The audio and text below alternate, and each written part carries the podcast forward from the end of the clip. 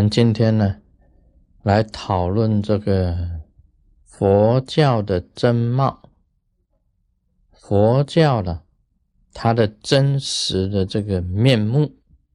我们晓得这个释迦牟尼佛时代啊，他在世的时候啊，我们称这个佛教呢，就叫做原始佛教，最开始的这个佛教。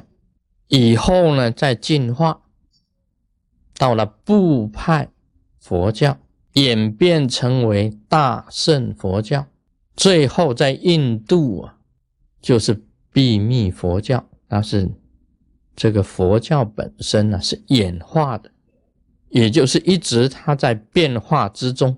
那么最原始的这个佛教啊，当初的佛。应该讲起来啊，他是一个觉者，佛的意思就是一个觉悟的人，而不是神。所以原始佛教啊，根本就没有宗教的这一种形式，这个形式没有出来。当初佛陀啊，在教大家的时候啊。是希望大家能够解脱烦恼，能够了悟生死。这只是一个教法，就是教授的方法而已，它不是一个宗教。所以今天的演变呢，跟原始佛教啊是相差很远。当初可以讲啊，这个佛陀是一个开悟的，是一个觉悟者。他只是在教大家如何去解脱这些方法，所以当初的所有跟随佛陀的都是声闻啊，出家的比丘、比丘尼，当然也有在家居士，也是有的。那么大家跟随佛陀是，其实只有两个字，就是解脱，其他没有的，没有什么形式，没有什么仪式。啊，这个是原始佛教真正佛教的真貌是这样子，所以当初还讲啊，这个佛教是什么论呢？那么大家都知道了，佛教原来的开始是无神论，无神论，它只是教大家解脱的方法而已。以后演变呢成为部派佛教啊，就有点倾向这个大圣，倾向这个菩萨。大乘佛教啊，就是以菩萨为主的；最后的秘密佛教啊，就是密教，就是佛天一族。佛天一族，那时候啊的佛教啊，是已经承认了诸天，所以有有神论呢，啊，从无神论呢变成有神论，啊，这个有这个演化的这些作用在这个里面的。佛本来他就是一个觉悟者，就是一个人，也就是佛生生的，跟你跟我都是一样的，只是他已经解脱，已经觉悟，这个差别在这里。啊，当初的时候啊，佛教大家也是一样的，三法印、四圣谛、八正道、十二因缘。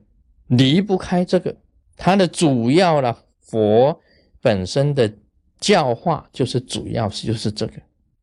今天我们呢，这个学佛啊，必须要注意到，就是说你还是要依照这个佛本身所教的三法印、四圣谛、八正道、十二因缘这样子的这个支架去修行。啊，才不偏离的佛陀本身的教化。但是今天佛教的演化到今天呢，产生很多的变化，跟原来的原始佛教不同，是好还是不好呢？应该今天讲起来啊，我们认为啊，是不一定是好，但也不一定是不好。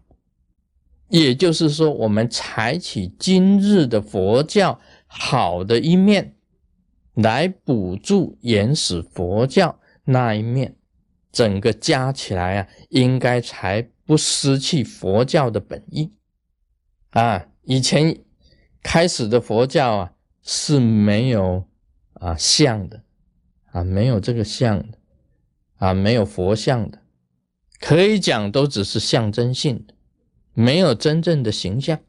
你去看了啊，去到了这个这个天图啊、天竺啊，这个印度去看。灵鹫山直林金色啊，给孤独岩啊，奇岩金色都不存在了。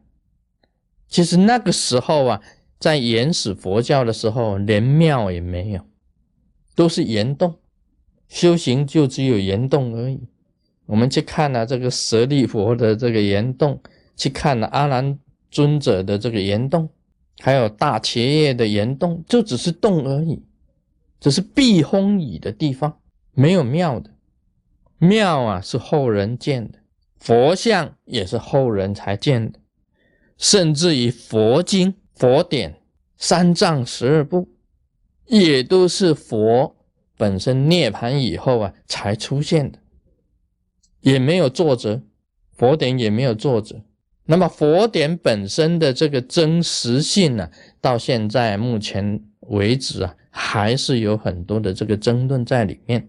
你研究这个佛教的道理，应该讲起来，我们对于佛陀本身的教化，还是直接要从三法印、四圣谛、八正道、十二因缘这样子去研究。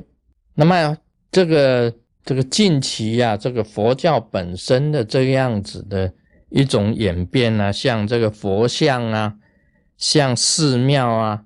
像诵经啊，像礼拜啊，像吃素啊，像供养啊，啊，还有念佛啊，这些仪轨，我们认为啊，都是以后的啊，按照佛教本身所讲的，都是以后的人本身给它加上去的，一直在演变，在生出来的。那你生出这些东西好不好呢？